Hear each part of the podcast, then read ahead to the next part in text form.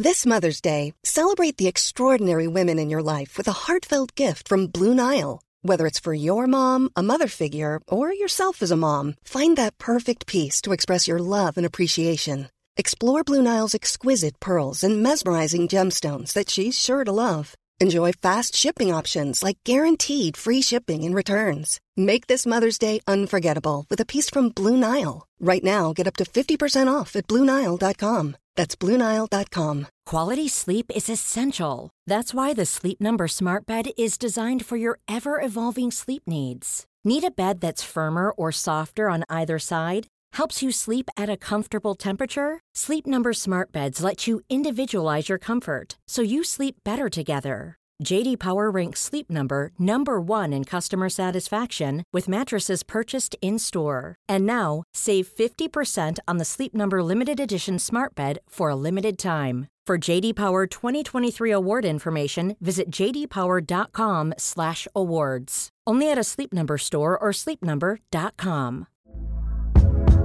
Hey there, it's Michele Norris. I'm host of a podcast called Your Mama's Kitchen. When I travel, I'm usually looking for a way to find a taste of home when I'm not at home. And one of the things I love to do when I am at home is entertain. And Airbnb allows me to do that. When I was in California recently, I rented a house that had a great kitchen. And when we were sitting around the table, we we're all thinking, we're in someone else's house. Someone could be in all of our homes as well.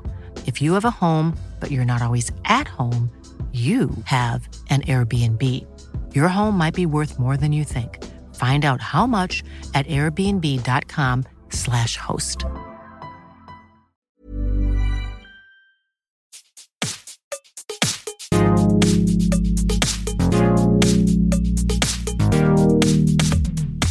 Hello, I'm Sam Delaney, and this is The Reset, a mental health podcast without all the bollocks. My guest this week is the award winning writer and broadcaster Horatio Clare. Horatio's best selling books include the memoirs Running for the Hills and Truant, and his travel and nature writing in best selling books such as Down to the Sea in Ships and A Single Swallow is widely acclaimed. He's a great writer and a born adventurer too, but his latest book, Heavy Light, is about a whole different set of challenges he's had to face mania, psychosis, paranoia, and a personal mental health crisis that saw him sectioned in 2018. We often talk to people about the day to day, ordinary mental health problems on this podcast. We all have to contend with those sorts of things in life, but Horatio's story is far more extreme than most. His book paints a vivid, at times terrifying, at other times, frankly, hilarious picture of what happens when a man's brain simply runs out of control. Horatio is now fully recovered and back on top of his life, and I was delighted to speak to him recently about his story. Horatio, welcome to the reset. Thank you, Sam. Thank you for having me. Uh, it's a real pleasure. Um, I've been really enjoying your book. I've got a ton that I want to talk to you about. Um, let's start with where the book starts, which is you in 2018 in amidst a, a, a pretty wild state of psychosis that you describe in a lot of vivid detail. Um, and I've got I've got to be honest though, this isn't disrespectful. At times, it is it is entertaining too, because sure. uh, as much as I'm sure it was a, a, hell for you and certainly those around you, you know the thoughts you have, you remember them all in, in great detail uh, and very vividly, uh, don't you? I mean, it, it, is is that strange? The fact that you, your mind had sort of gone such a completely different place, and yet you still remember all the thoughts and the sort of rational thought processes behind them. Uh, it would be strange if it was like from one day to the next, but it's incremental. So I've been getting gradually high for months. Um, and actually, you were right. It was absolute hell for people around me increasingly. But um, as Rebecca pointed out at the time, my partner, uh, you know, it's actually, I was, she gave, she said, it's fine for you. You're crazy. You're having a great time. And actually, mm-hmm. a lot of the time I was, you know, it was very exciting. Um, it was very kind of vivifying and validating. And I was living in this sort of sub James Bond fantasy by the end of it, or not by the end of it, by the time it came to a peak. Um, and I can remember it all. Yes, I remember the scene where the book starts in Manchester Airport. I'm sort of playing a game, imagining that I'm part of a sort of secret conspiracy to save the world. But, you know, a week later, um, I'm completely convinced of it. I, you, you start with one foot in reality and one foot out of it. And as it gets hold of you uh, and as you embrace it, um, you just lose it. And so you, what you're then doing is bluffing um, with reality. You're you're lying to people all the time and saying that you're fine. And what you're really doing, as the kind of most progressive treatments clinicians understand it, is you're suffering from delusions, which for you are a way of dealing with a world you can't bear. Um, and there were lots of different pressures on me, some self-induced, some not. But while I kept, it was like a mad eggshell. While I carried this eggshell around of all these crazy ideas, um, which all linked up and were able to make, you know, I had a complete system in which it all made sense. Uh, while I was doing that, then, you know, nobody I loved was ill. Um, the world was going to be saved. It was all going to be okay if only the man from MI6 would just come out from behind the curtain and say, You're right, Horatio, you've done your bit now, you can relax. But of course, that never happened. Mm. And and and there was no there was no doubt but but when you got right into the midst of it there was no doubt even when people were saying to you. That's the strange thing. No, there really wasn't, and and uh, it's associated with the condition, this irritability. And if you're challenged, it's not just you know you're staying up too late, you're, you're smoking dope, which you shouldn't do, you're talking too fast, uh, you're not making sense it's not just those things that are challenging you. It's the idea that the whole thing is is mad bollocks. Um, and so you get very irritable very quickly. You're, you get very angry and you, you storm off um, because, of course, the whole thing is so fragile. Um, but no, I had no sense at all that it wasn't real.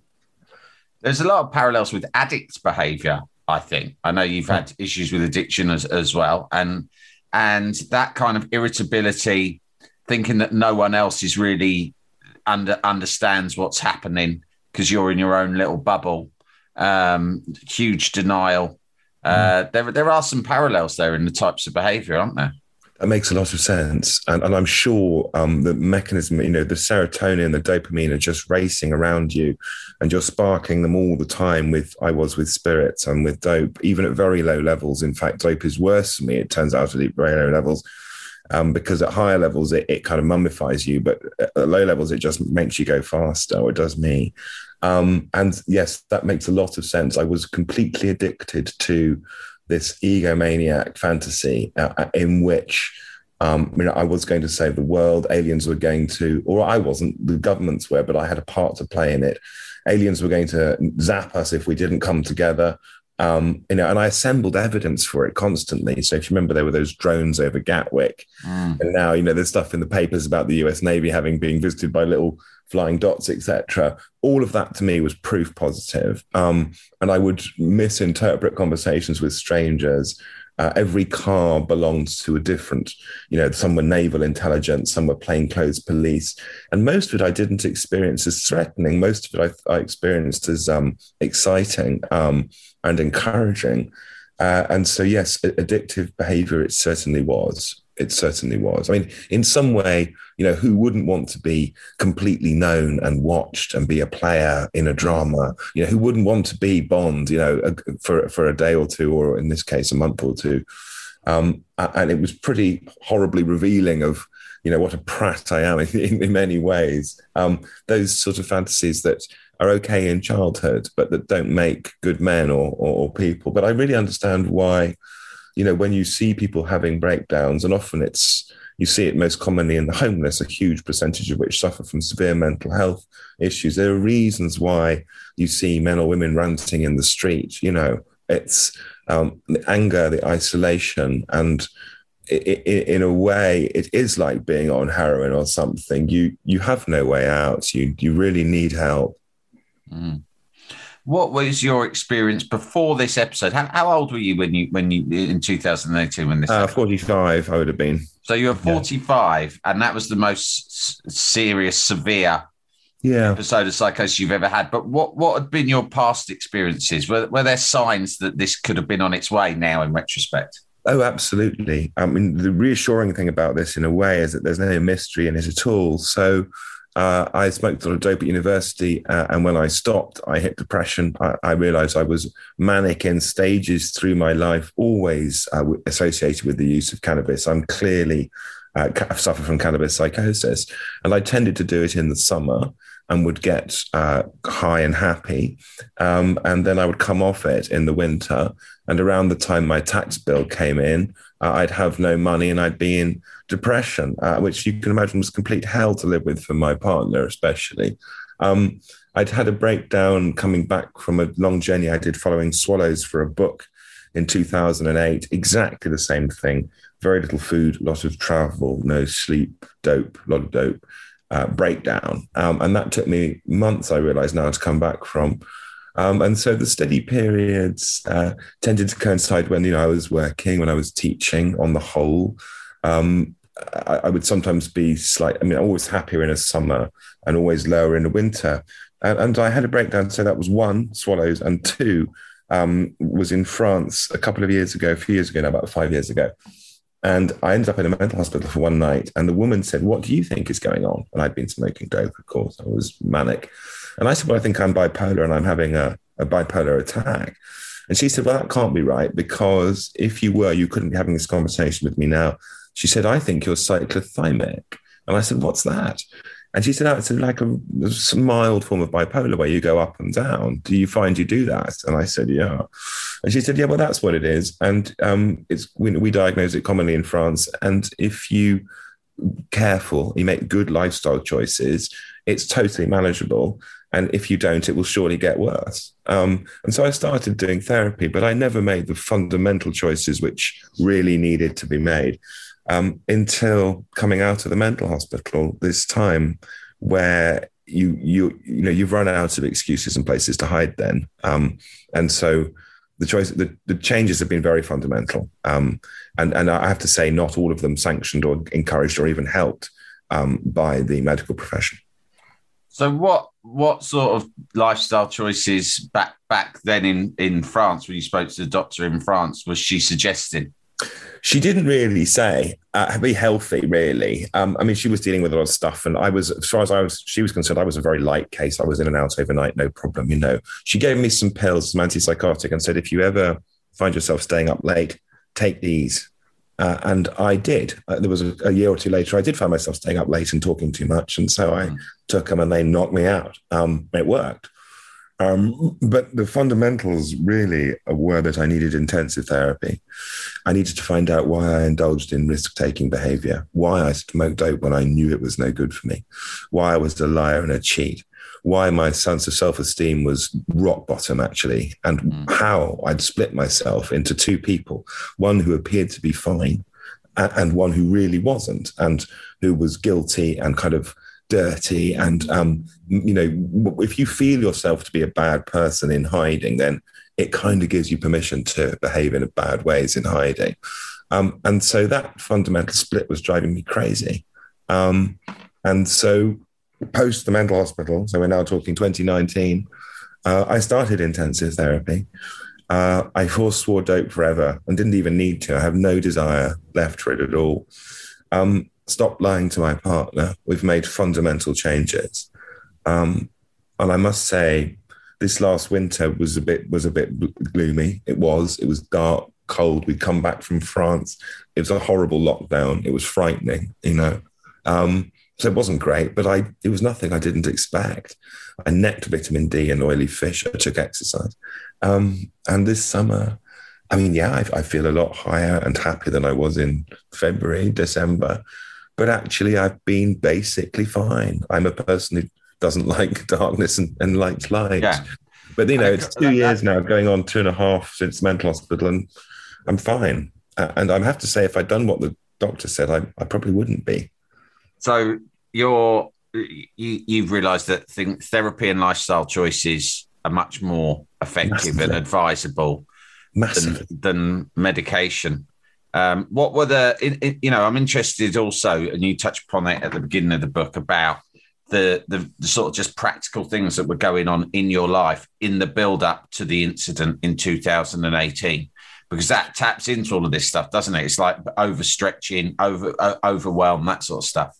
Yes, I was published. I published two books at the same time, and promoted both of them hard, meaning lots of travel, yeah. lots of interviews, lots of articles. I was teaching a new course that I'd founded at Manchester University, a new job in nonfiction, and I was really ambitious for my students who were ace. Um, and I was trying to make it back at the end of every night to Hebden Bridge and be a decent partner and a good husband and a, a good father. Uh, and I was smoking dope to accelerate these things. Uh, and I, our relationship was not happy or right. You know, the fundamentals were wrong. Uh, and all of that was like a pile of dynamite. And, and, and the dope was just the, the perfect detonator. So, and obviously whiskey and stuff.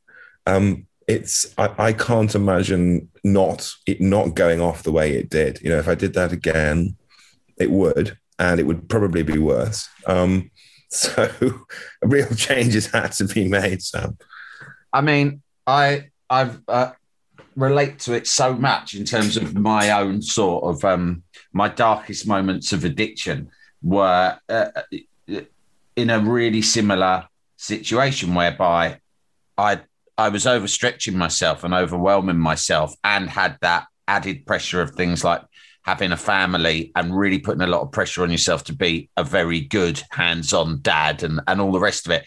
And all of that stuff piled on top. But back then, before I'd done any therapy or become more kind of self-aware, I wouldn't allow myself for a moment to acknowledge that I was overstretching myself or piling too much pressure on because I thought that sounded entitled and whingy right? Yeah.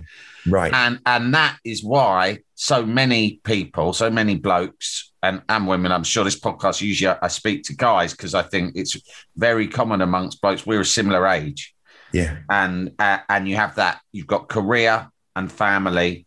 Yeah. You're trying to be absolutely brilliant. I know, you know, you've written about the fact that you're a perfectionist. Yeah. Which just means that you're constantly like pressuring yourself as well. I think a lot of men are, you know. Yeah, and we just I think it's that thing where you pretend to be okay. And I think mm. part of that's cultural, isn't it? You mm. sort of believe that you're kind of you think I, I, I have to be okay. I have to appear to be okay. And you have to tell yourself you're okay.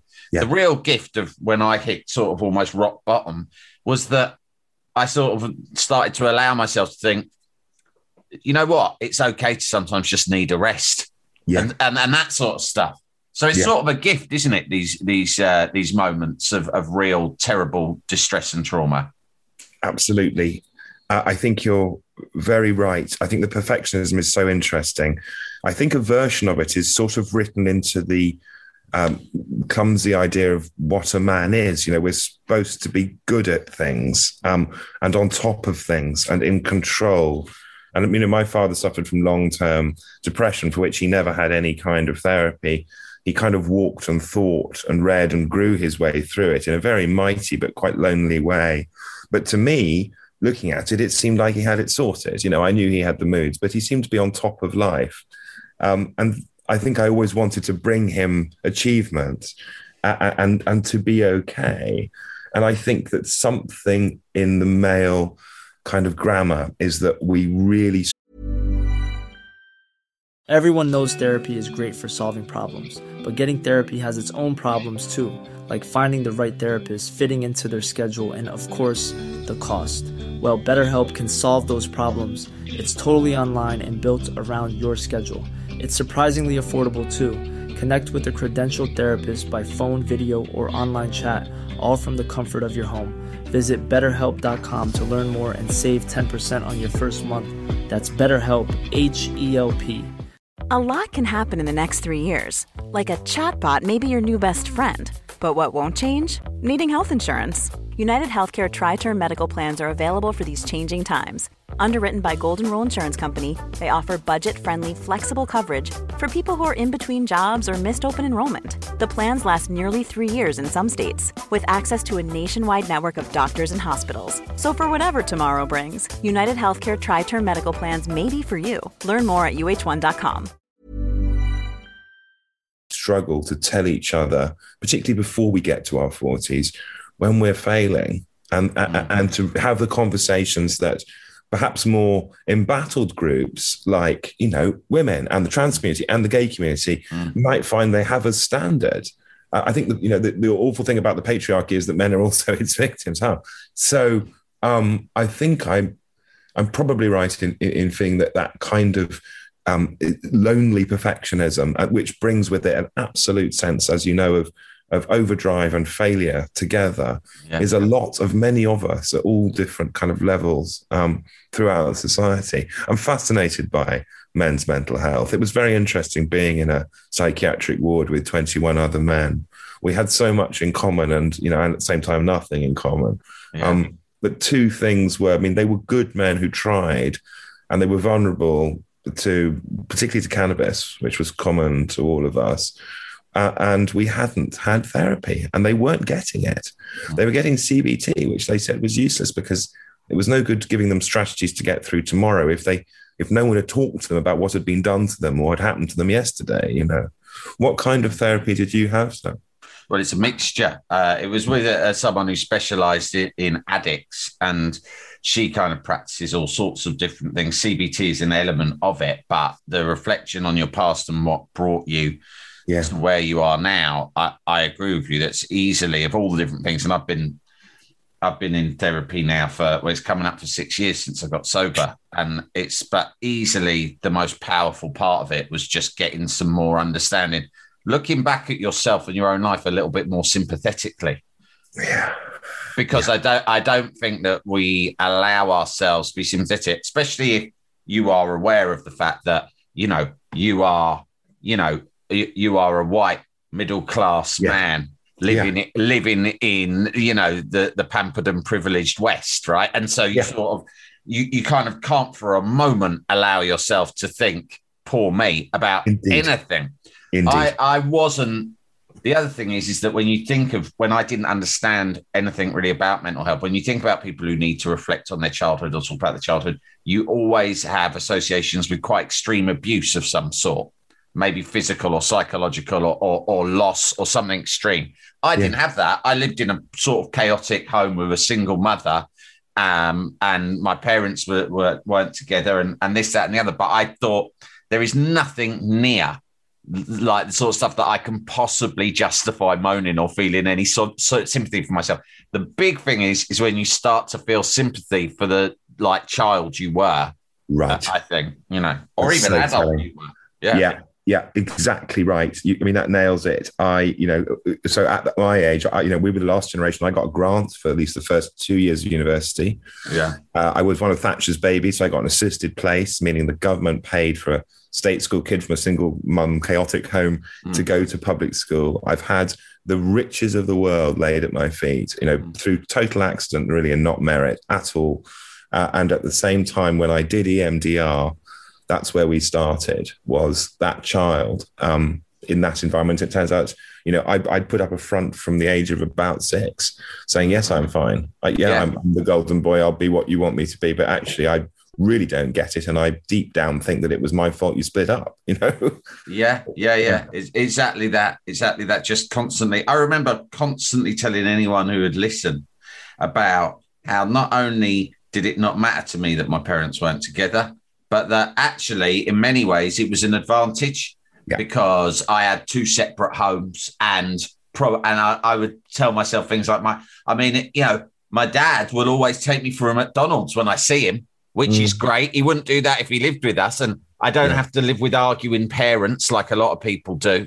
And so I, yeah, no, uh, I don't know why, but I made up these narratives for myself because Mm. it is you're constantly trying to tell everyone you're all right, and that is apart from anything else, that is bloody exhausting. And I think that was why I did. That's why I drank. That's why I did. I used to do loads of coke. That was my big thing, and that was again like you with cannabis. That was my way of just sort of um, sustaining Yeah. a wholly unsustainable approach to work and life. Agree. Yeah. You know. Yeah. And When my therapist first are so common. Yeah, gone. Yeah. Well, she first she asked me about my childhood, and I was like, "Really?" Uh, I said, "I've already written this book. Don't you want to read it?" She said, "I have absolutely no interest whatsoever." Yeah, yeah, yeah. I like that. Bit. I liked that bit in the book. uh, I again, I really that. related because you were very sort of like so many people very defensive about. Don't think I'm going to say anything bad about my parents. exactly. Everyone goes into therapy thinking, well, those of us Yeah. who didn't, you know, some people Yeah. can't, probably can't wait, but a lot of us Yeah. go into therapy thinking, don't even bother talking about my parents. My parents are gods. yeah, yeah. And you, you end up um, covering it up, and, and they, they end up prescribing antidepressants and antipsychotics without therapy. You know, the NICE National Institute of Clinical Excellence guidelines say you shouldn't even be given an antidepressant without therapy, but it doesn't happen. Mm. It simply doesn't happen. So we try and medicate away what we should be talking through. Yeah, I and mean, the outcomes are worse. Do you think that's a lot to do with money? Do you think that's to do with the fact Partly. that it's kind of sim- more simplistic to um, prescribe Prozac or what have you? Then it then it, it, it's sort of cheaper and easier than to actually make sure that there's proper speech therapy for everyone yeah, who visits I a do. GP with mental health issues. I do, but I also think there's something much more pernicious, which is that our treatment of mental health has been largely dictated by the pharmaceutical industry uh, and the um, psychiatric profession. Um, and both of them have concentrated in, in the first case of making money and in the second case of, you know, building establishment careers um, at the expense of uh, causes. So we medicate symptoms, but we don't address causes. So I think our entire system is backwards. There's a terrifyingly interesting book just come out by James Davies, who's a very eminent um, psych- psychologist. Um, and he he sits on loads of boards. He's really done the research. After four and a half years, 39% of those who'd stopped their medication, he says, have fully recovered, compared to 6% of those who continued to take it. You know, the, the, fact is, our outcomes now in the 21st century are not even as good as they were 100 years ago. So it's not just money, it's massively misdirected uh, philosophy of treatment. Um, what do you uh, do day to day? I always like to uh, ask people about like the small things that help in their lives. Um, and I know obviously you you've written very brilliantly about nature, your love of birds and, and so forth. It, I mean, is that how significant a part of uh, of, of your sort of self care is nature? Um, it's a wonderful part of it, but in a way, it's the icing on the cake I mean, the frightening thing is that there's research emerging saying that large sections of the population don't regard nature or art galleries as things that are really for them. Mm. Um, and so it's, you know, it, it, it is the icing on the cake for those of us. And, it's so much the uh, privileged, the educated, the rich, uh, and the um, experienced who will go out and do these things. But for me, the fundamentals are I don't lie to my partner. I get a lot of sleep. Like I'm serious about it. Obviously, we'll never smoke dope again. Um, those have really made the, the main differences.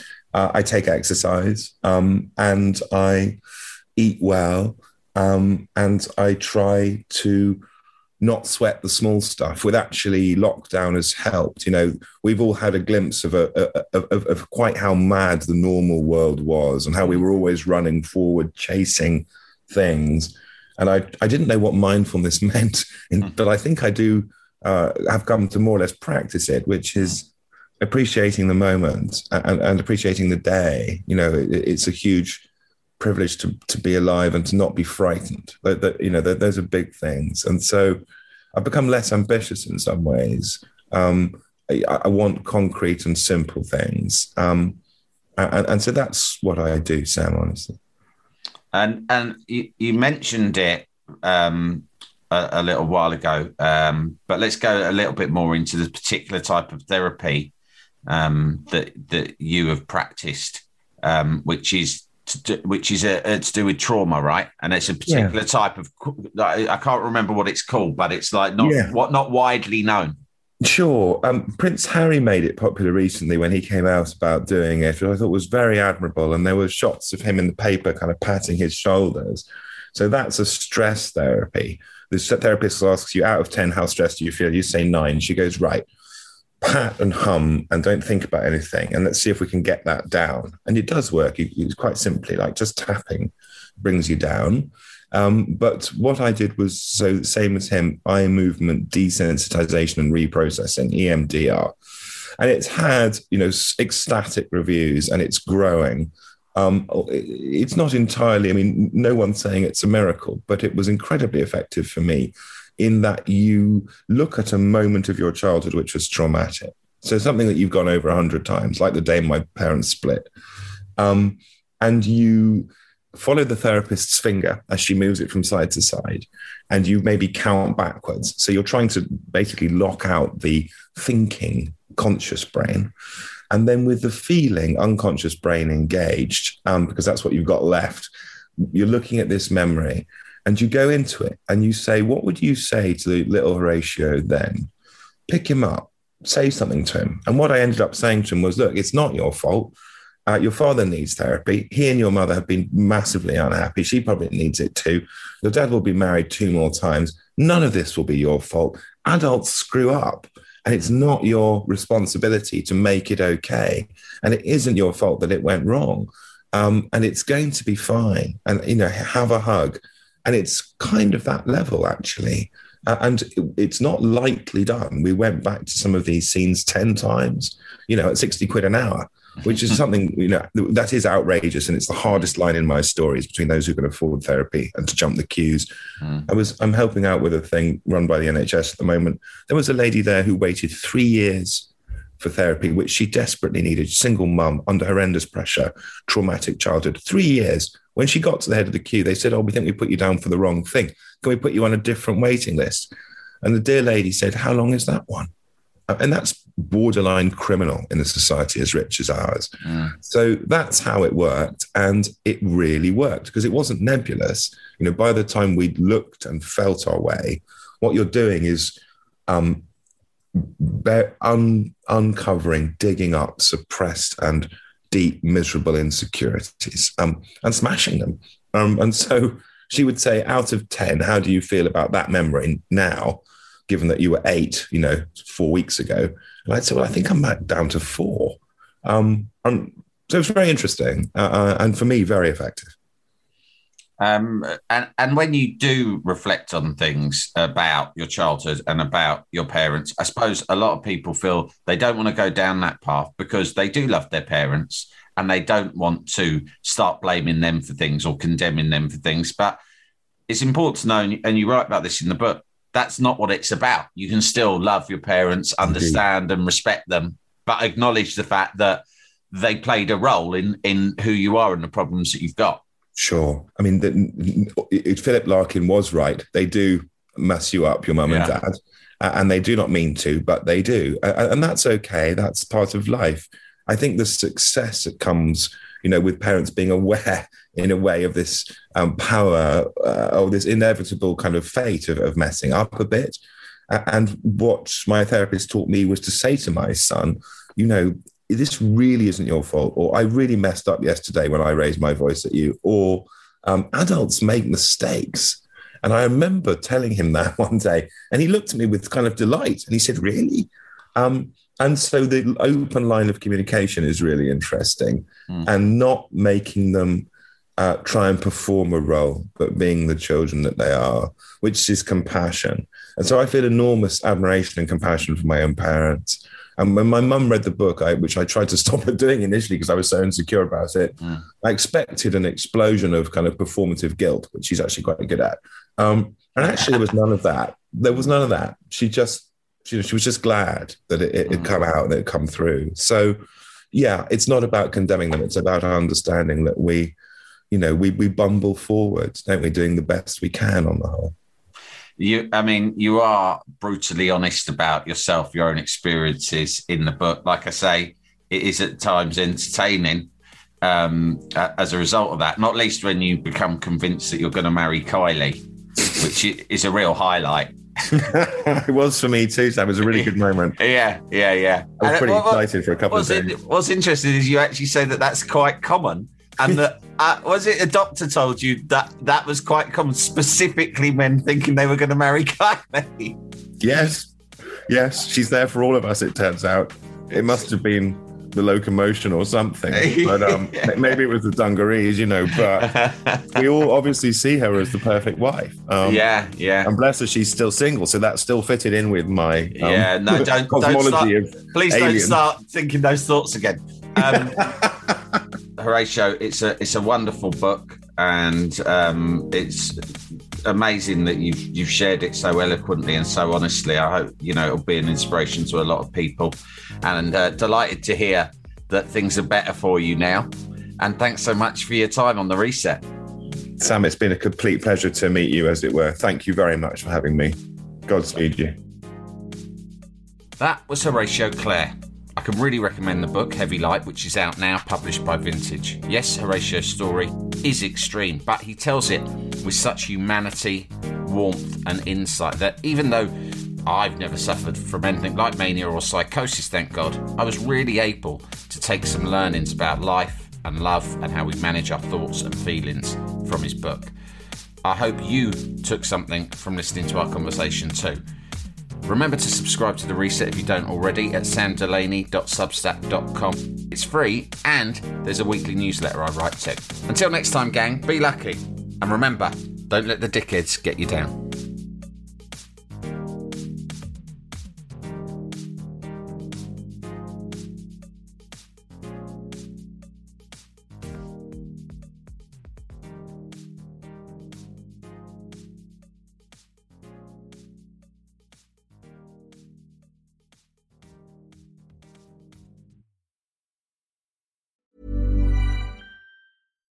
When we're on a budget, we still deserve nice things. Quince is a place to scoop up stunning high end goods for 50 to 80% less than similar brands. They have buttery soft cashmere sweaters starting at $50, luxurious Italian leather bags, and so much more. Plus, Quince only works with factories that use safe, ethical, and responsible manufacturing. Get the high-end goods you'll love without the high price tag with Quince. Go to quince.com/style for free shipping and 365-day returns. Mom deserves the best, and there's no better place to shop for Mother's Day than Whole Foods Market. They're your destination for unbeatable savings, from premium gifts to show-stopping flowers and irresistible desserts. Start by saving 33% with Prime on all body care and candles. Then get a 15-stem bunch of tulips for just $9.99 each with Prime. Round out Mom's menu with festive rosé, irresistible berry chantilly cake, and more special treats. Come celebrate Mother's Day at Whole Foods Market. Imagine the softest sheets you've ever felt. Now imagine them getting even softer over time. That's what you'll feel with Boll and Branch's organic cotton sheets. In a recent customer survey, 96% replied that Boll and Branch sheets get softer with every wash. Start getting your best night's sleep in these sheets that get softer and softer for years to come. Try their sheets with a 30-night guarantee. Plus, get 15% off your first order at bollandbranch.com. Code BUTTERY. Exclusions apply. See site for details.